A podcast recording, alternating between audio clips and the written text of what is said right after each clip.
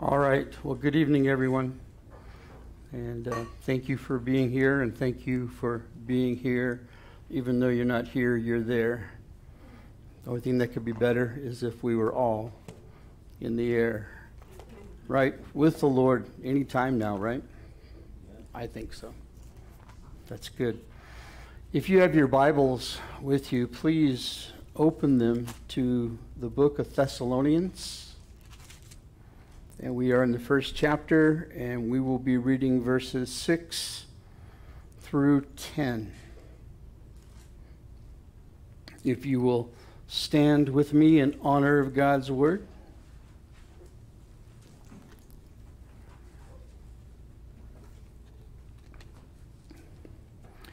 And you became followers of us and of the Lord, having received the word in much affliction with joy of the Holy Spirit, so that you became examples to all in Macedonia and Achaia who believe. For from you the word of the Lord has sounded forth, not only in Macedonia and Achaia, but also in every place. Your faith toward God has gone out so that we do not need to say anything for they themselves declare concerning us what manner of entry we had to you, and how you turned to God from idols to serve the living and true God, and to wait for his Son from heaven, whom he raised from the dead, even Jesus, who delivers us from the wrath to come. This is God's word. You may be seated. Mark Twain said, There is nothing worse than a good example. Do you guys remember in school when they used to grade on a curve? Anybody here during that time? I don't think they do that anymore. At least I never did it in my career as a teacher. But when you grade on a curve, you have a certain percentage of students you expect to get an A, a certain percentage to get a B, a certain percentage to get a C, and a D, and to fail. And as long as the top runners just sort of, you know, stayed within reason, you had a good chance if you were a mediocre student like um, myself of being able to pull off maybe a D plus or a C, okay? Well, you hated that guy or that girl who not only aced the test, but also got all of the extra credit points right, too. So their ending percentage on the test was 110%. And that just totally messed up the curve. There's nothing worse than a good example. We had a, a young man that was part of our ministry, Jason. A lot of you guys remember him. He was a post office worker, and his work ethic was modeled after the scriptures and prompted by the Holy Spirit. And uh, he was so good and so efficient that the other postal workers were giving him a really hard time, asking him, Could you just knock it off, right? You're making us all look bad. Well, such is the life of a Christian in these last days. if the believer is living in the expectancy and the joy of Christ's second coming. They will be exemplary. They will be leading the charge at wherever they work. In our passage tonight, through the lives of the Thessalonians, Paul teaches us a couple of things. He teaches us what kind of people we are to be in these days of political and social unrest, and what kind of people we are to be in these days of a pandemic. Paul would say that we are to be an exemplary, enthusiastic, and expectant people.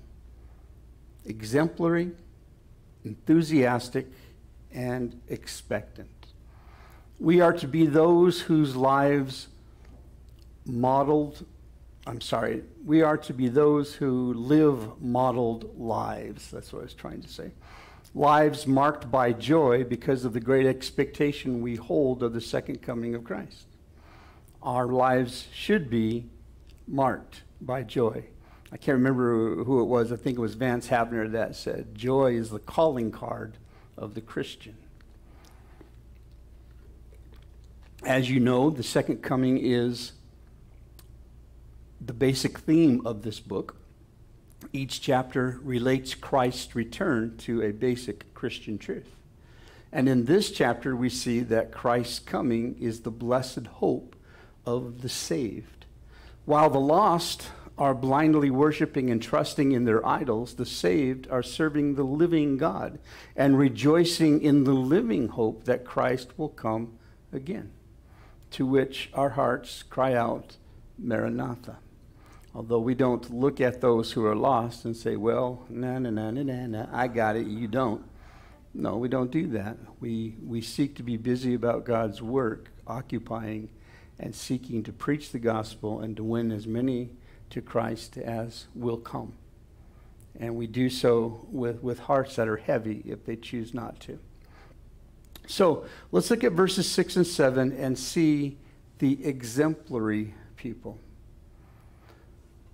Verse 6 You became followers of us and of the Lord, having received the word in much affliction with joy of the Holy Spirit. I don't know if you see the oxymoron already affliction and joy. Affliction and joy. You don't associate those two concepts together.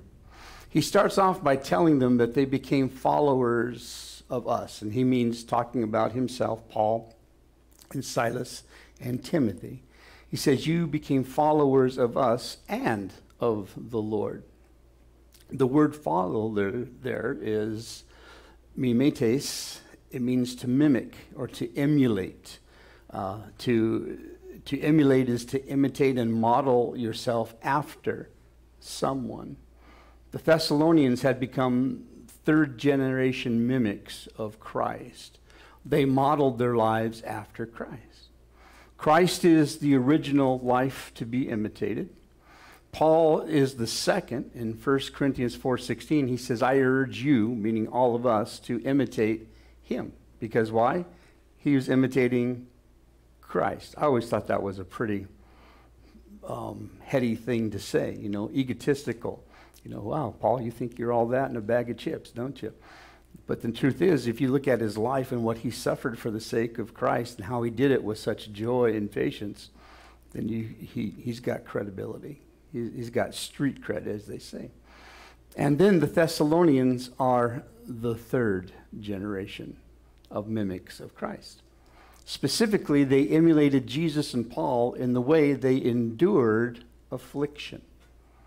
That is really the, the, the, proving stone, if you will, or the thing that, that purifies you in your faith. It's the thing that makes you strong in Christ. An ancient commentator by the name of Ambrosiaster, Ambrosiaster, said, Those who, eager to believe, suffer insults and injuries from their fellows are precisely those who may be called imitators of the apostles and of the Lord himself. He suffered the same things from the Jews as did the apostles who endured persecution as they pursued their faith in God.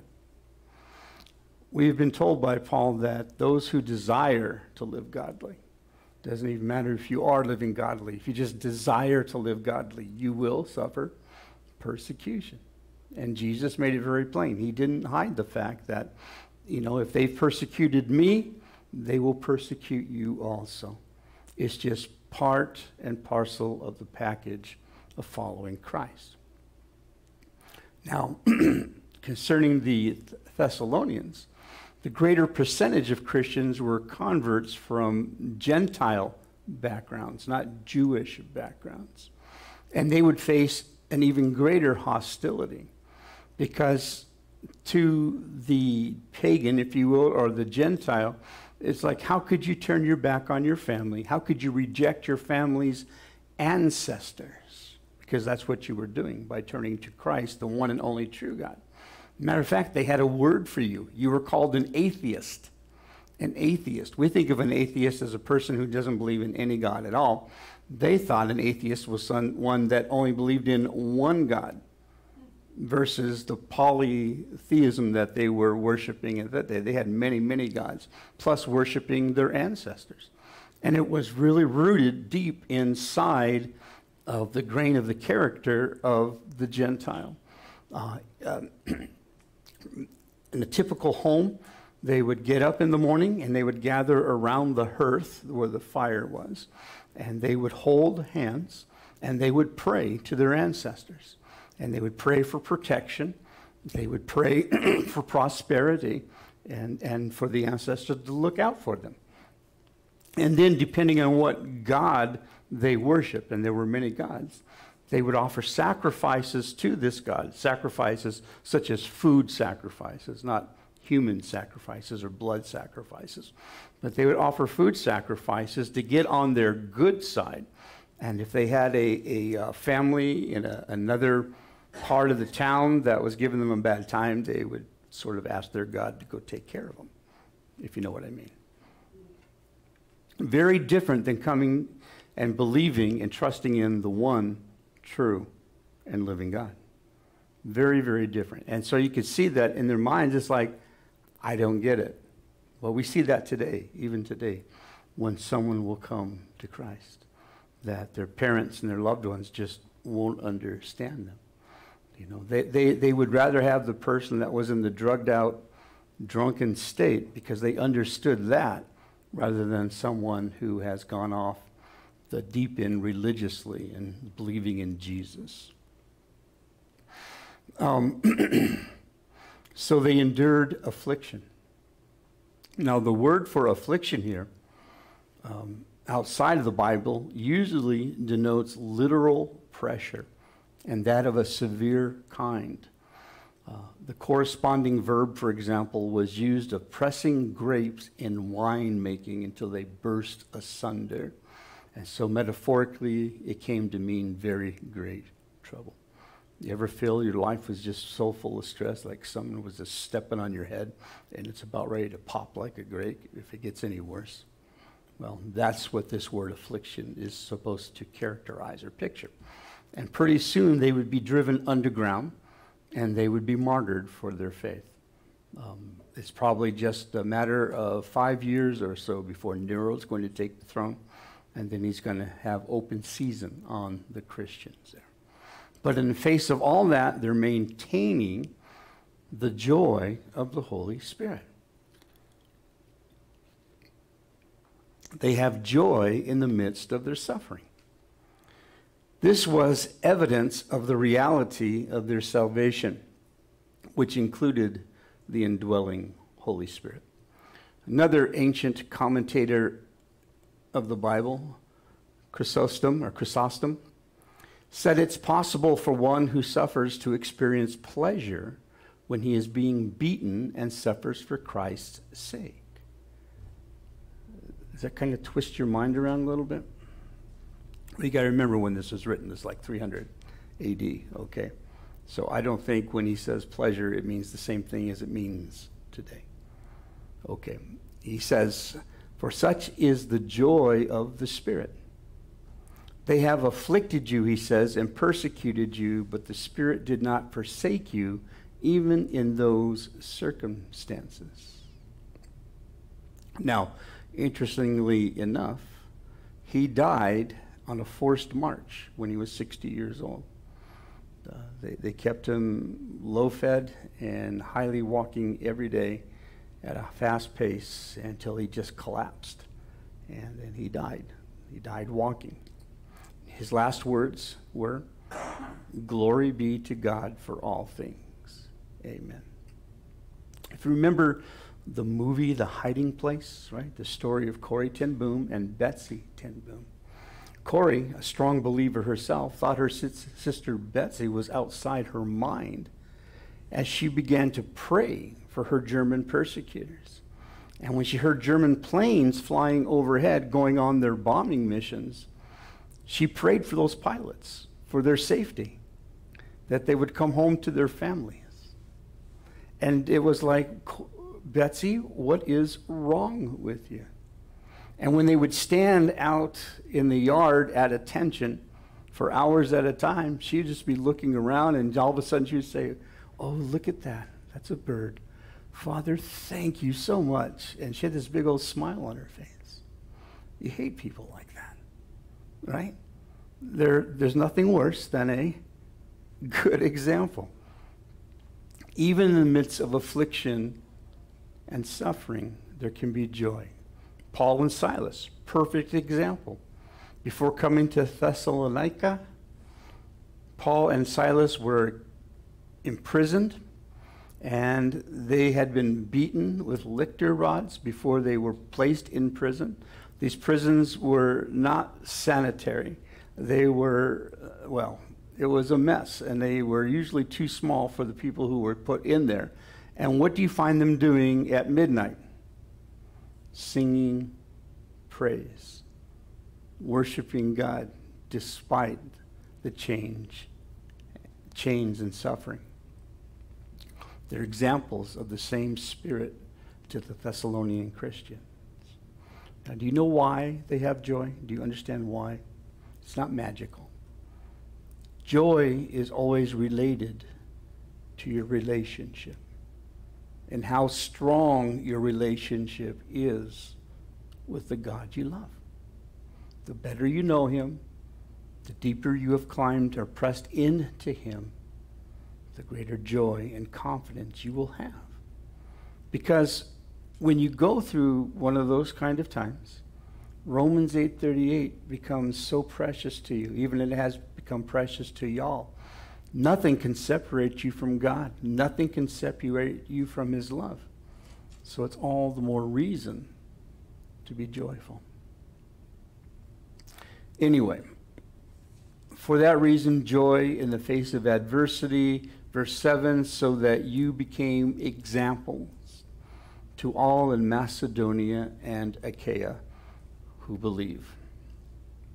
Because of the evidence of the reality of their salvation, including the joy they experienced in the face of the adversity, they became examples. The Greek word is used to describe a seal that marked wax or a stamp that minted coins If you have a coin in your pocket and you have a quarter, you take out the quarter, whose image is stamped into that coin? I think it's George Washington, isn't it? Exactly. That's what the word example means. In other words, you have the Lord's mark on you. The idea is leaving your mark. You do something important that has a lasting effect or makes a lasting impression. Paul commended the Thessalonians for being model believers because they had left their mark on others. How about you? Are you leaving a mark on other people? I don't mean literally. I mean, are you impressing them in such a way that glorifies your God and makes them get the tasties for Jesus? That's what we should be doing. Paul is commending the Thessalonians for being model believers. Now, first of all, Paul was an example to the Thessalonian Christians. Then they became examples to others. And that's exactly how the work of God should happen. Your life should so glorify God that you leave your mark on another life. And it should carry on and on and on. As Christians, we always need others who will show us how to follow Jesus beyond the need of hearing about how to follow him. It's one thing to have someone sit in the church and listen to how they should be following or how they can follow Christ, than to rub elbows with you and learn that this is it in reality, okay? They show you showed them how to follow instead of just listening. That's what authentic discipleship does. Every Christian should be involved in discipleship. You should be being discipled by an older, mature Christian, and you should be discipling someone. All right, let's go to verse 8 and look at the enthusiasm. He says, For from you the word of the Lord has sounded forth, not only in Macedonia and Achaia, but also in every place. Your faith toward God has gone out so that we do not need to say anything. Travelers usually carried the news with them And other churches may have heard of the Thessalonians through the Philippian messengers, you know, uh, from Macedonia also, who brought Paul his financial support. Or maybe some other Jewish or Christian travelers. Anyway, the church was getting a reputation. I remember back in the 60s when Calvary Chapel was just booming, that uh, the reputation of that church was going throughout the whole nation. And, and the news that they were carrying was some news. Uh, it says that it was sounding forth. That sounding forth means a loud, ringing sound as of a trumpet blast. The idea is to reverberate. You ever heard that word, reverberate? Yeah? Well, I'm going to show you an example of reverberation. All right. If you're a musician or especially a guitar player, you like reverb because it makes a tasty sound. I want to play for you just two chords. Make this real fast, real simple. Okay? That is a chord played without reverb on it. Okay? When, the, when this, which causes the strings to, to vibrate, is stopped, the sound stops. Right? You get that? All right, here's reverb.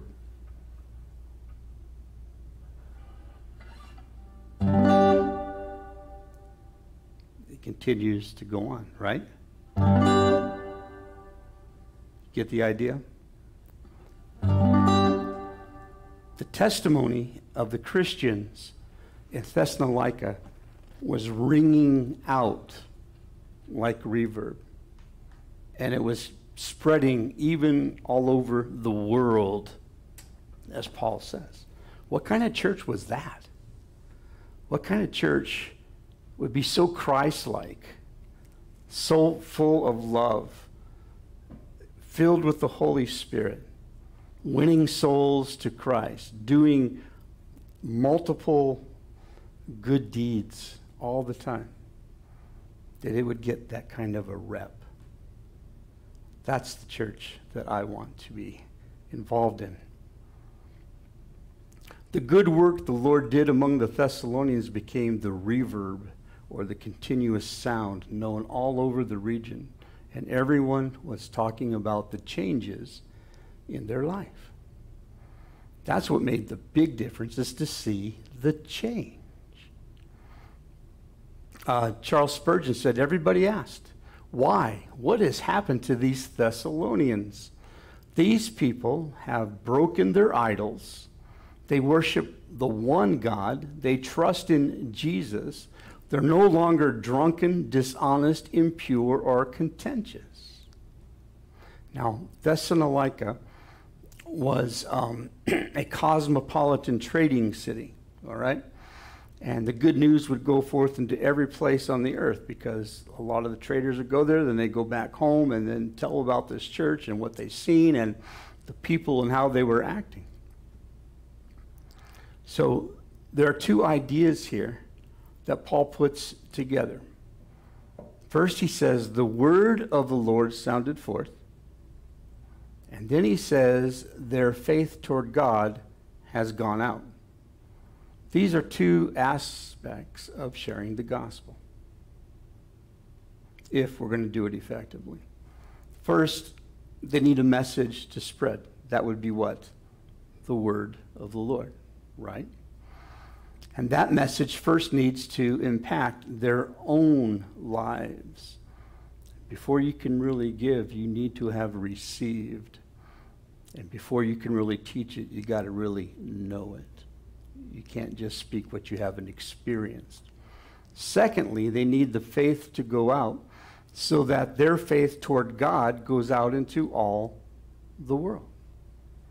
So, from their own testimonies, from their own travels, and from the, the testimony of the people who saw the changes themselves, the word goes out. Now, have you ever known somebody, maybe you're one of those somebodies whose life was so radically one way before you got saved, that it was radically different after you got saved, and it was one of those wow moments. That was my father. That was my father. Um, I, I won't go into the bad part, but I will tell you that after he got saved, I didn't recognize him. Not physically, I didn't recognize his character. I came home when we were living in South Phoenix, and uh, I came home and he was there. His car was in the driveway, and he was on the floor on all hands and knees, carrying my daughter around on his back. That wasn't my dad. I don't know who that was. That was an imposter. What have you done, my dad? Where is he? But there was a radical change in his character. And that was testimony of the reality of the power of the gospel of God. That is testimony that the filling of the Holy Spirit has affected this man. Adam Clarke says, The mere preaching of the gospel has done much to convince and convert sinners. But the lives of sincere followers of Christ, as illustrative of the truth of these doctrines, have done much more. Charles Spurgeon, everybody talked of what had taken place among these converted people. Oh, for conversions plentiful, clear, singular, and manifest, that so the word of God may sound out. Our converts are our best advertisements and arguments. So true. You know, you've heard it said, right? You are the only Bible some people will ever read, looking at your life. Now, while these saints were waiting for the trumpet to blow to call them home, because that's what this, this book and the second letter is all about, they were trumpeting the gospel loud and clear to all their lost friends. Now, the question is how about us? What are we doing? All right, let's go to verse 9 and 10 and look at the expectation. The expectation. For they themselves declare concerning us what manner of entry we had to you. Now, this is talking about all those who had observed the lives of the Thessalonians and they themselves are declaring what manner of entry, meaning the reception that we had by you. Did you accept or reject the gospel that we preached? And how you turned to God from idols to serve the living and true God. When the Thessalonians received the word of God from Paul, they responded to it by leaving their idols and they gave themselves to serve the living and true God. Now, a couple things here. When we come to Christ, there should be a difference in our lives. There should be a repentance, a changing in our behaviors. And a lot of people don't want to come to Christ for that very reason. They figure they're going to have to change their lifestyle, so they would rather not. And then there are others who do come to Christ, and somehow they've gotten the idea that Christ is cool with a lifestyle that was damning them to hell before. But now he's okay with that, and that's not true. But the second thing is, um, they turned to the true and the living God, and they served him and him only. Now, in the day when this was written, that was just weird because you don't serve gods. Gods are not something you serve, there's something you sacrifice to, or there's something that you worship, but you don't serve them. One commentator uh, said no Greek or Roman could take in the idea of serving a god. There was no room for it in his religion. His conception of the gods did not admit of it. If life was to be a moral service rendered to God, it must be to a God quite different from any to whom he was introduced by his ancestral worship. And that's why in Acts 17:6 the Thessalonians would say, "These men, Paul, Silas, and Timothy, who have turned the world upside down, have come here too." They were challenging their worldview. We see that happening today, do we not? Our worldview being totally put upside down. That which is good is declared as wrong, and that which is wrong now is declared as right. Well, in the eyes of these people in Macedonia, that's exactly what it was like to them. they're turning everything upside down. Now, that word turned, the word turned in um, verse 9, how you turned to God from idols, that word turn is repentance. Repentance. Meten noeo. Meta noeo. Means this to think differently.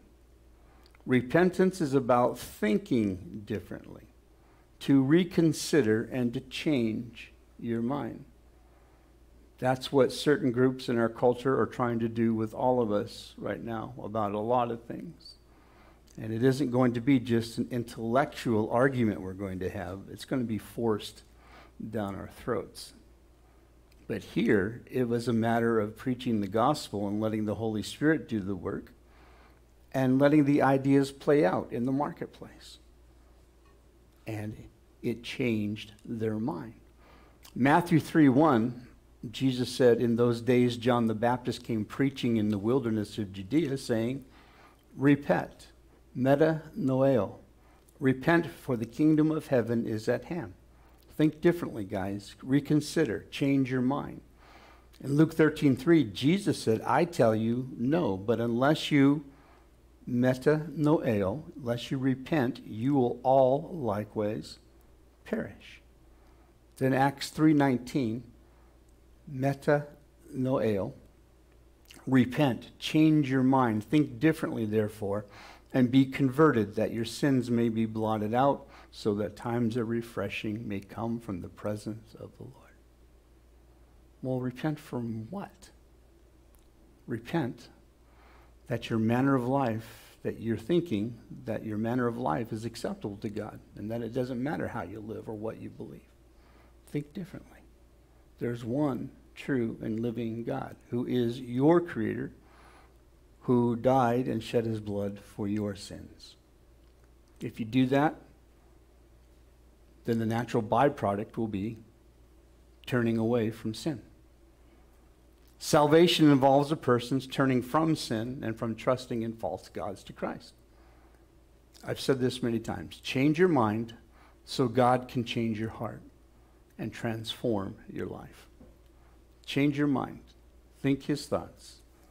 Agree with him on this. Then he'll change your heart and he'll transform your life. Okay, the Thessalonians changed their minds about their idol worship and turned to serve the true and living God. And, verse 10, to wait for his Son from heaven, whom he raised from the dead, even Jesus, who delivers us from the wrath to come. This is the recurring theme in the Thessalonian letters. Look at chapter 3, verse 13.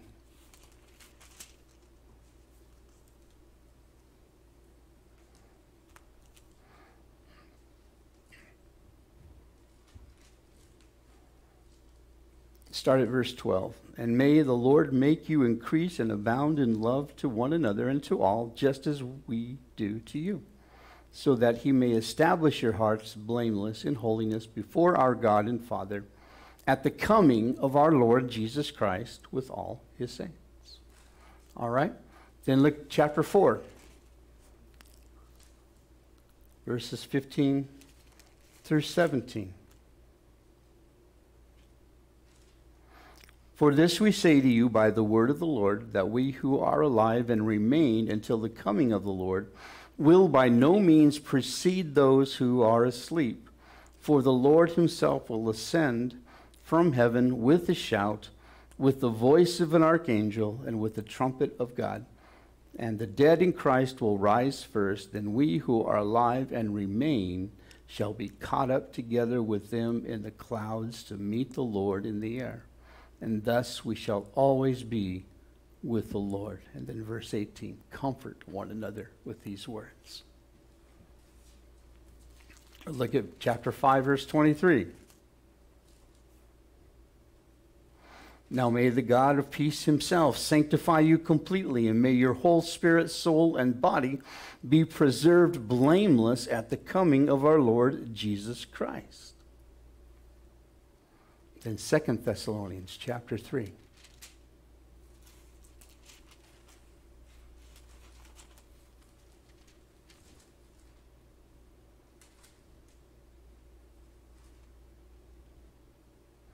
Starting at verse 6. But we command you, brethren, in the name of our Lord Jesus Christ, that you withdraw from every brother who walks disorderly and not according to the tradition which you received from us. For you yourselves know how you ought to follow us, for we were not disorderly among you, nor did we eat anyone's bread free of charge, but we worked and labored night and day that we might not be a burden to any of you not because we do not have authority, but to make ourselves an example of how you should follow us. For even when we were with you, we commanded you this if anyone will work, you know what? I'm not sure I'm in the right place. All right, well, I'll tell you what. All right, forgive me. It's not what I thought it was. Acts 1:11 says, "Men of Galilee, why do you stand gazing up into heaven? The same Jesus who was taken up from you into heaven, so will come in like manner as you saw him go into heaven." 2 Timothy 4:8, you can turn there. 2 Timothy 4:8.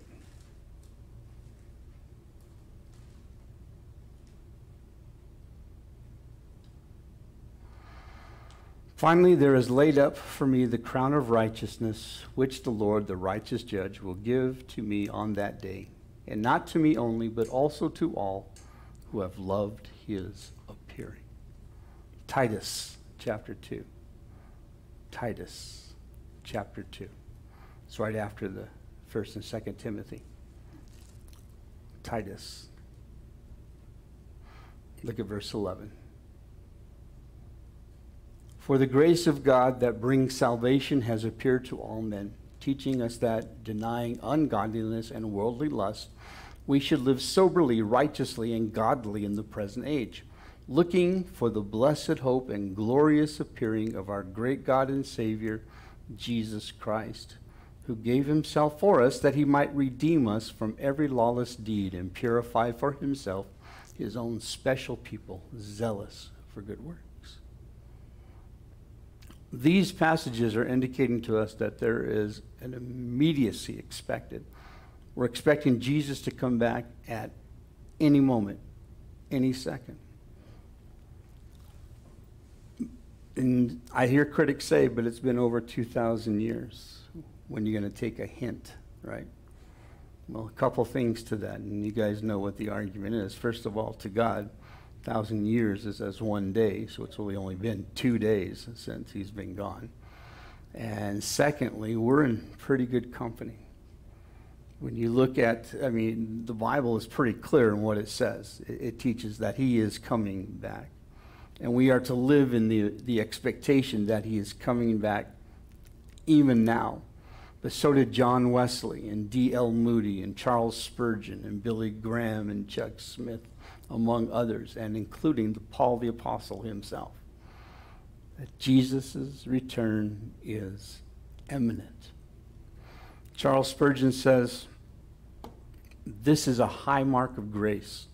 When the Christian expects his Lord to come and lives like one that expects him every moment, moment. If you and I knew tonight that the Lord would come before this service was over, in what state of heart should we sit in these pews? In that state of heart, we ought to be. Can you think about that just for a second? What if you knew that you knew that you knew that within the next three minutes, the Lord was going to return? I mean, you knew it, right? You came here, you knew it was going to happen at 8 o'clock, and you're here and you're waiting. What mindset would you be in? Would you be excited? Wouldn't it be great to know that you're going to go? Remember when you first went to Disneyland? That was the most exciting moment in my life.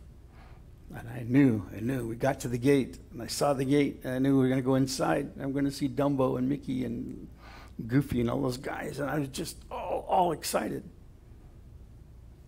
What if you knew that before you get home tonight, the Lord is coming back? Well, Spurgeon gives us some good advice. In that state of heart, we ought to be. In that state of heart. If there's one thing that should be eagerly anticipated, is Jesus' return. It's the next event on God's calendar, okay, in which we will meet him in the air. And then we'll follow seven years of tribulation on the earth. And then after that, Christ and the church will return and usher in a thousand year reign of Christ. All right. That's the real deal, Lucille. Let's all stand.